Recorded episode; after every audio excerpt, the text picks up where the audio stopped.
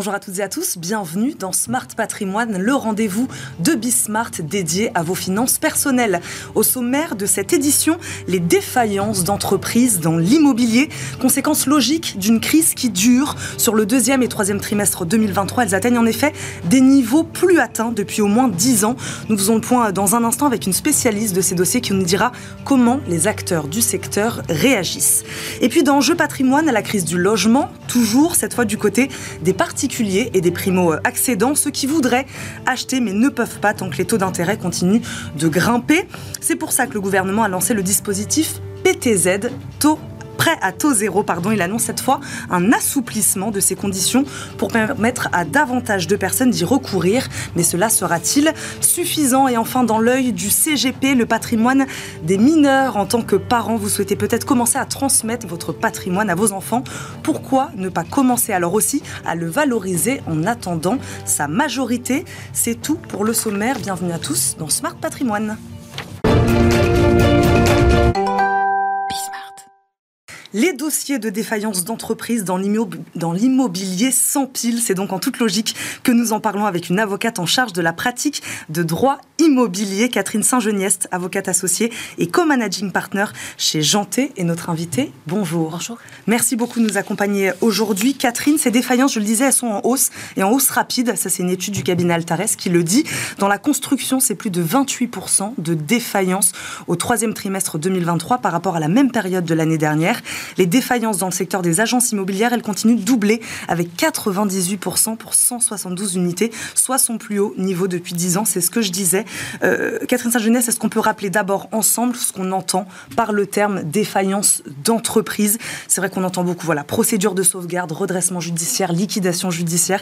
Est-ce qu'on peut remettre un peu les pendules à l'heure? Oui, alors très, très rapidement, parce que ce n'est pas spécifique au secteur de l'immobilier, évidemment. Mm-hmm. euh, il faut bien distinguer les procédures de sauvegarde et les procédures de redressement judiciaire, liquidation judiciaire. Mmh. Donc en matière de sauvegarde, on a euh, deux types euh, d'actions qui sont la conciliation ou euh, le mandat ad hoc.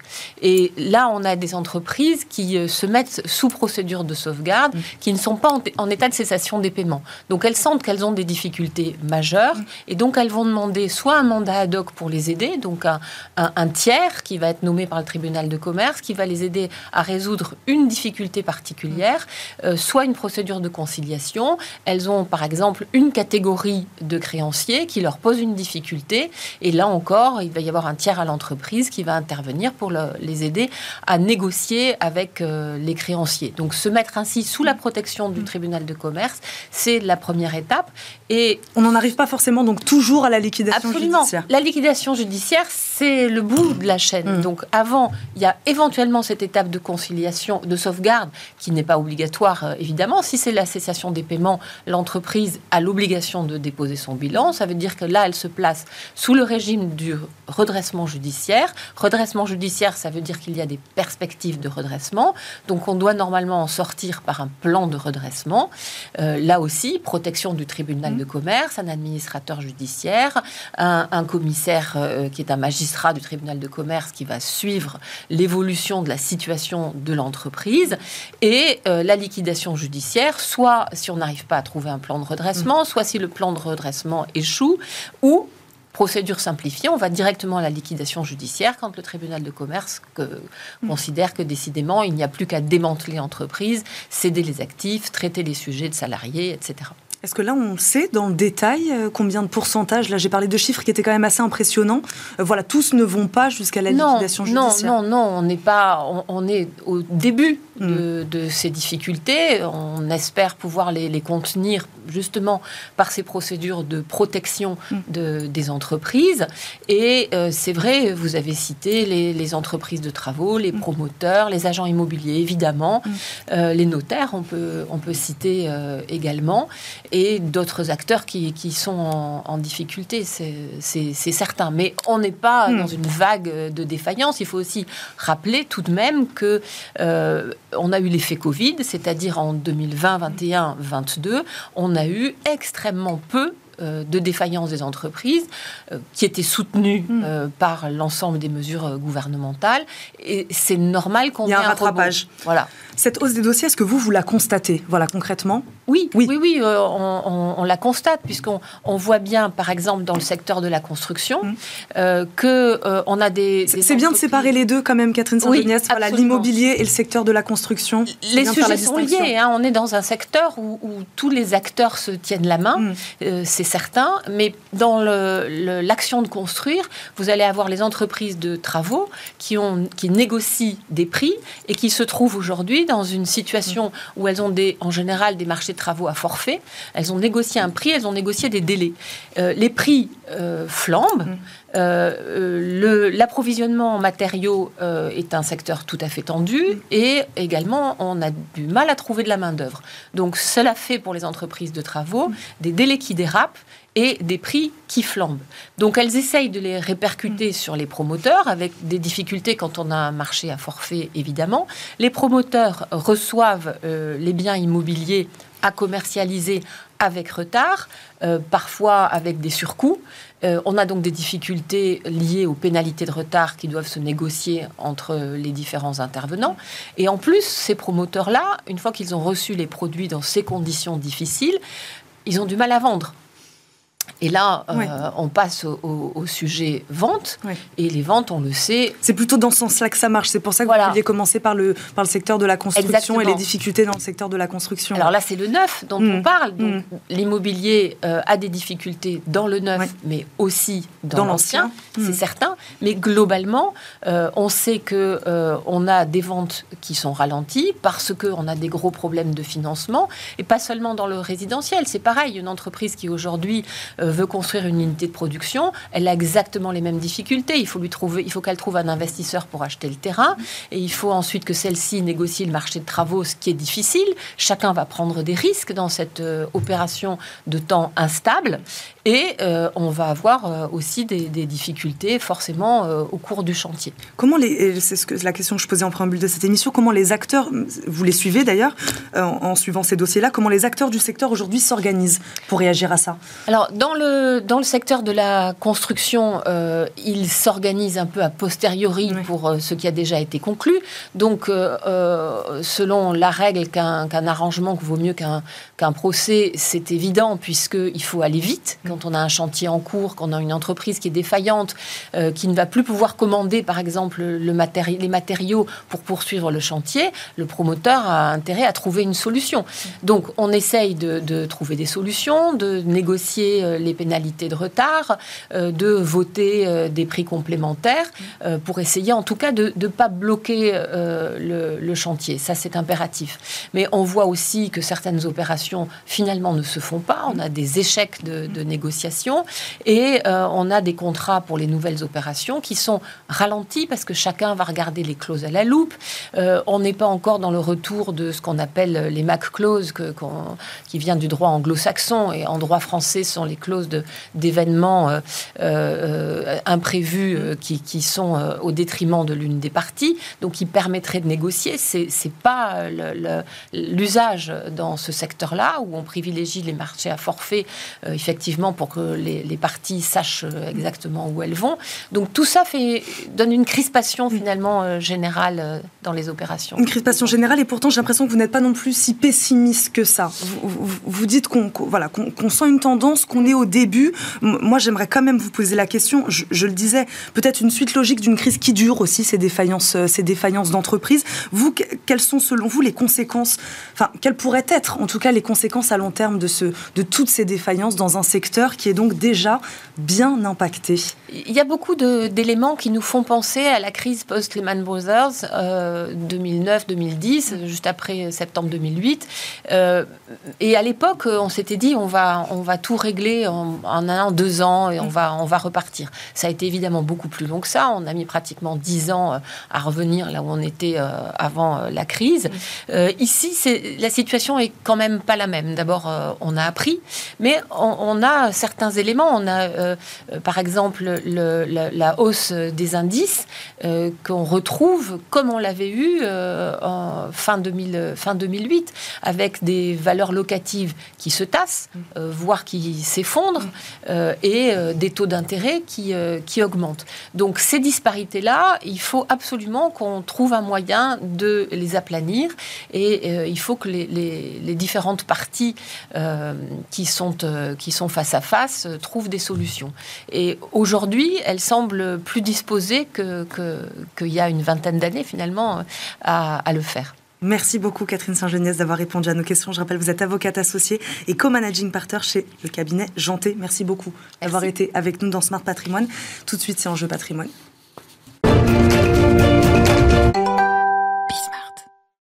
Et c'est parti pour Enjeu Patrimoine, où nous répondons à une grande question liée à la gestion de votre patrimoine. Aujourd'hui, quel relèvement du plafond du P T Z ? En effet, le prêt à taux zéro devrait bientôt être accessible à un plus grand nombre, alors que le marché de l'immobilier subit de plein fouet la hausse des taux d'intérêt. Le gouvernement cherche des parades. Ces conditions d'accès devraient donc, dès deux mille vingt-quatre, être assouplies. Ça, c'est Bruno Le Maire qui nous l'a dit. Nous en parlons aujourd'hui avec Ludovic Huzieux, cofondateur de la société Artemis Courtage. Bonjour Ludovic. Bonjour. Merci beaucoup de nous accompagner aujourd'hui. Sandrine Allonnier nous accompagne également, porte-parole de Vous Financer. Bonjour. Bonjour. Merci à tous les deux d'être avec nous aujourd'hui. Sandrine Allonnier, très rapidement quand même pour ceux qui auraient manqué l'information, est-ce qu'on peut rappeler ce que c'est que ce prêt à taux zéro, à qui il s'adresse et dans quelles conditions on peut y avoir recours ? Voilà, un petit, un petit rappel.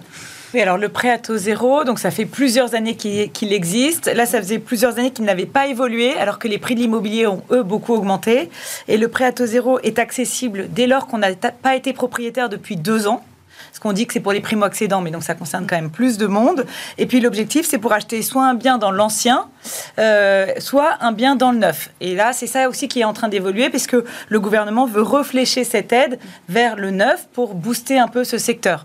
Et on y a le droit sous condition de ressources et pour un montant limité. Euh, ça peut être maximum quarante pour cent et maintenant cinquante pour cent du montant de l'opération. C'était bien de le, le rappeler, Ludovic Huzieux. Du coup, quel est l'impact aujourd'hui de la hausse des taux, notamment pour ces primo-accédants dont on parlait, et donc que le P T Z n'arriverait pas encore aujourd'hui à véritablement euh, réparer ? Vous avez raison. Ce qui est important de, de rappeler, c'est que les premières victimes, entre guillemets, de cette euh, hausse des taux, euh, c'est les primo-accédants. C'est eux qui euh, ont des barrières les plus importantes à l'accès au crédit. Euh, toute mesure visant à euh, améliorer le P T Z Euh, est une bonne mesure, et nous voyons ça d'un, vraiment positivement. Euh, ce qu'il faut quand même garder en tête, euh, au-delà du fait... Alors, la première bonne nouvelle, c'est qu'il est prolongé. On n'avait pas trop de nouvelles, on ne savait pas si ça allait s'arrêter ou pas. En deux mille vingt-trois, il est prolongé jusqu'en deux mille vingt-sept. Euh, le gouvernement dit que ça euh, rend euh, disponible ce P T Z à six millions de nouvelles personnes. Ouais. On en distribue peu, et, et si on regarde un peu plus près ce P T Z, il y a quand même des choses qui ne euh, vont pas forcément dans le sens euh, du marché immobilier, de la crise du logement, notamment, euh, et, et c'est le point euh, qui, qui me paraît quand même le plus euh, discutable, euh, on ne peut plus, euh, avec ce P T Z, financer de maisons individuelles, de construction de maisons individuelles. C'est-à-dire que si vous voulez pouvoir bénéficier de ce P T Z pour votre résidence principale, il faut acheter du logement collectif, mmh. des programmes de promoteurs ou de constructeurs, dont on sait que la, euh, la santé n'est pas, est pas au mieux en cette fin d'année. Là, vous parlez du P T Z tel qu'il est actuellement. Oui. C'est, c'est, c'était ma question, justement, euh, Sandrine Allonnier. Le P T Z actuel ne suffit pas à booster justement euh, bah, les achats de résidences principales dans le secteur. Enfin voilà, non. Non, parce que en fait, auparavant, le P T Z, on, on, on s'embêtait plus à en faire, si je puis dire, parce que les taux étaient à un pour cent, donc avoir, voire même zéro virgule cinq hein, quand on était en deux mille vingt et un. Donc avoir un taux à, à zéro pour cent à côté, c'était pas un énorme enjeu. Aujourd'hui, les taux de crédit sont à plus de quatre pour cent. Mmh. Ça veut dire qu'un couple qui gagne quatre mille deux cents euros de revenus, eh bien, il pouvait emprunter trois cent mille euros en deux mille vingt et un. Aujourd'hui, c'est plus que deux cent dix-huit mille. Donc il faut bien, entre guillemets, l'aider, euh, booster un peu sa capacité d'emprunt, et le prêt à taux zéro est un levier. Quand on fait des simulations entre quelqu'un qui n'a pas le droit au prêt à taux zéro et quelqu'un qui a le droit à quatre-vingt mille euros de prêt à taux zéro, ce qu'on peut avoir euh, notamment en zone tendue dans le neuf, eh bien c'est l'équivalent d'une baisse de taux de un point. Donc c'est vrai que le prêt à taux zéro va venir, sur le papier en tout cas, gommer la hausse des taux de, de un point, et du coup ça c'est quand même euh, indispensable, puisque il y en a sans qui, enfin euh, sans prêt à taux zéro, euh, ils vont avoir un taux d'endettement au-delà des trente quarante-cinq pour cent.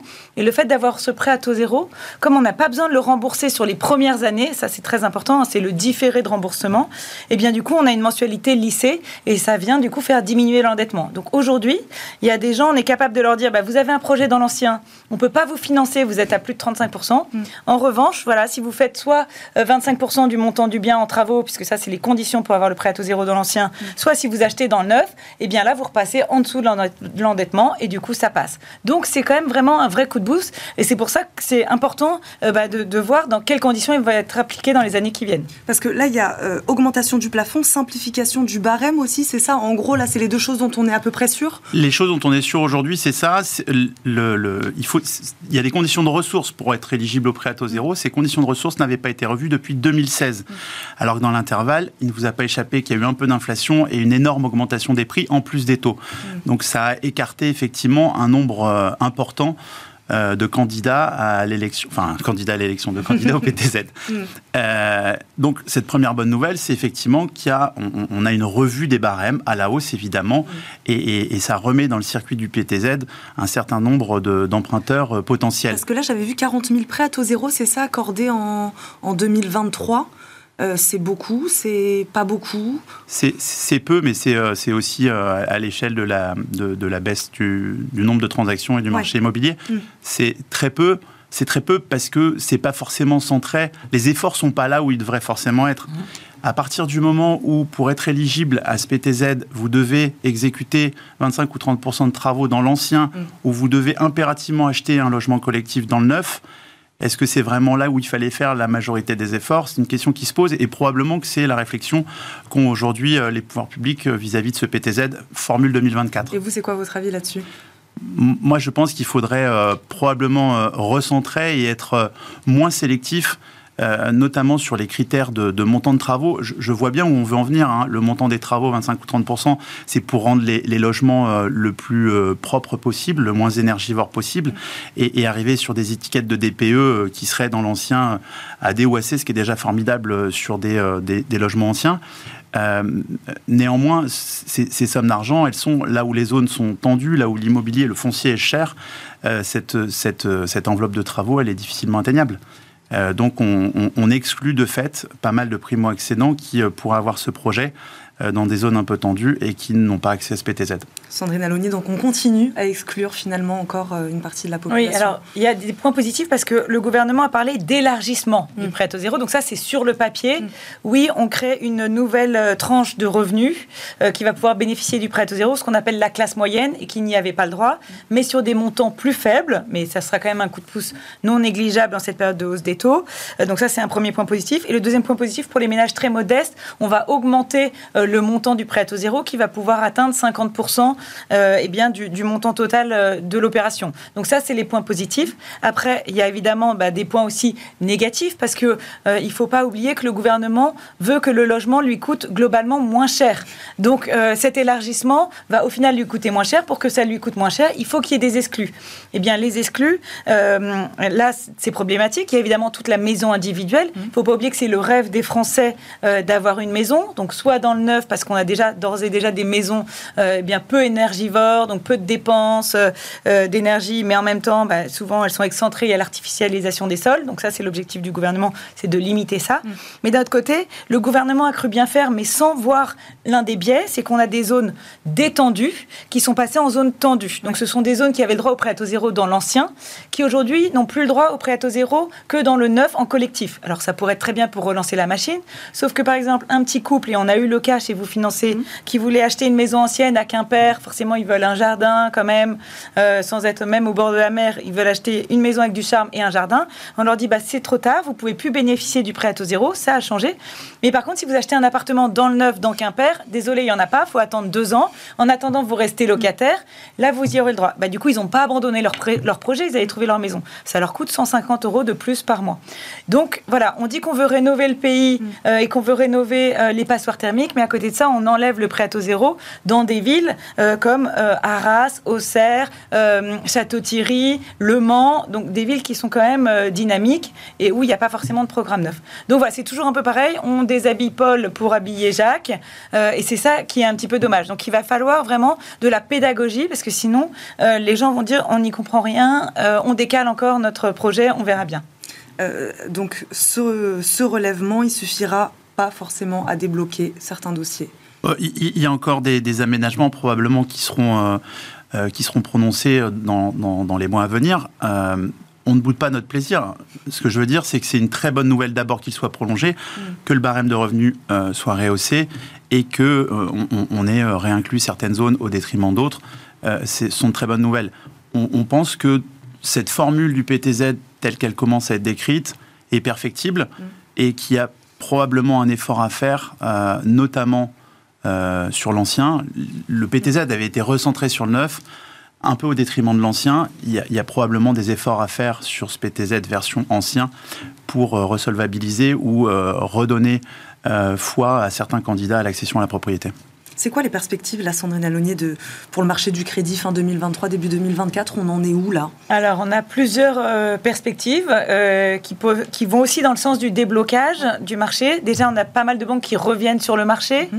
Résultat, ça recrée une concurrence interbancaire euh, qui fait qu'on a moins d'augmentation de taux. Mmh. Donc, ça augmente toujours, mais moins rapidement. Mmh. On a même deux banques qui ont baissé leurs taux. Donc, euh, c'est déjà un premier signe, en tout cas, qu'on est vers une accalmie.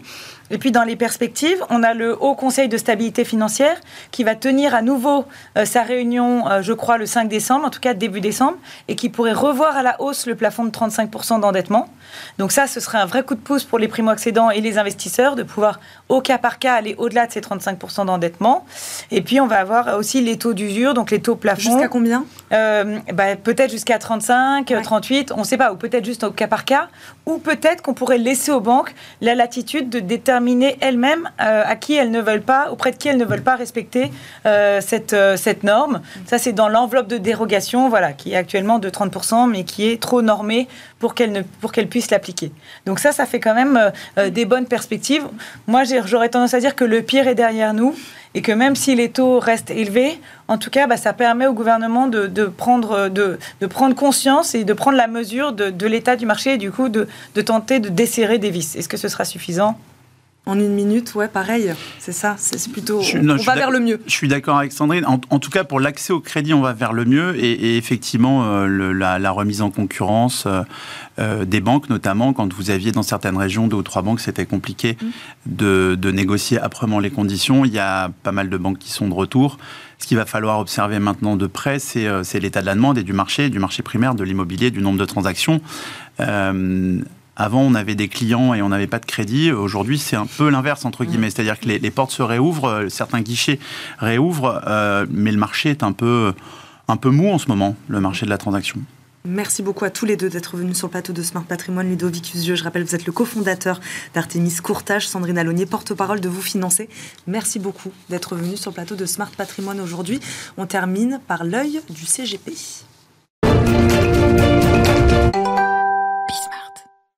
Dans l'œil du C G P, aujourd'hui, le patrimoine des mineurs. Et oui, un enfant mineur peut parfaitement posséder euh, un patrimoine personnel acquis euh, par donation, par héritage. Mais cette gestion obéit à des règles bien spécifiques. Pardon, nous en parlons aujourd'hui avec Marion Capèle, ingénieure patrimoniale chez Natixis Wealth Management. Bonjour Marion. Bonjour. Merci beaucoup de nous accompagner. Mineurs, personnes vulnérables, comment, comment on peut dire ? Mineur, le mineur est une personne vulnérable. Mais dans les personnes vulnérables, on peut aussi considérer qu'il y a les majeurs mmh. atteints d'un handicap euh, corporel ou, ou, ou intellectuel. Mmh. Euh, et puis, il y a aussi les seniors. Donc, personnes vulnérables, c'est assez large. Donc, le mineur, là, euh, il est juridiquement capable, incapable de gérer non. son patrimoine, incapable. Le mineur est juridiquement incapable. Il faut impérativement qu'il soit représenté par quelqu'un. Donc, c'est assez simple pour un mineur. Ouais.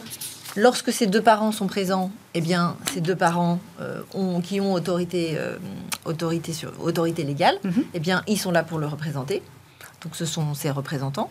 Euh, lorsqu'il n'y a qu'un seul parent, ça peut, ça peut arriver, si l'un des parents est décédé, eh bien, euh, dans ce cas-là, c'est ce parent-là qui va pouvoir intervenir pour le mineur. Alors, ça a un petit peu changé parce qu'il y a eu une réforme qui est intervenue en deux mille quinze.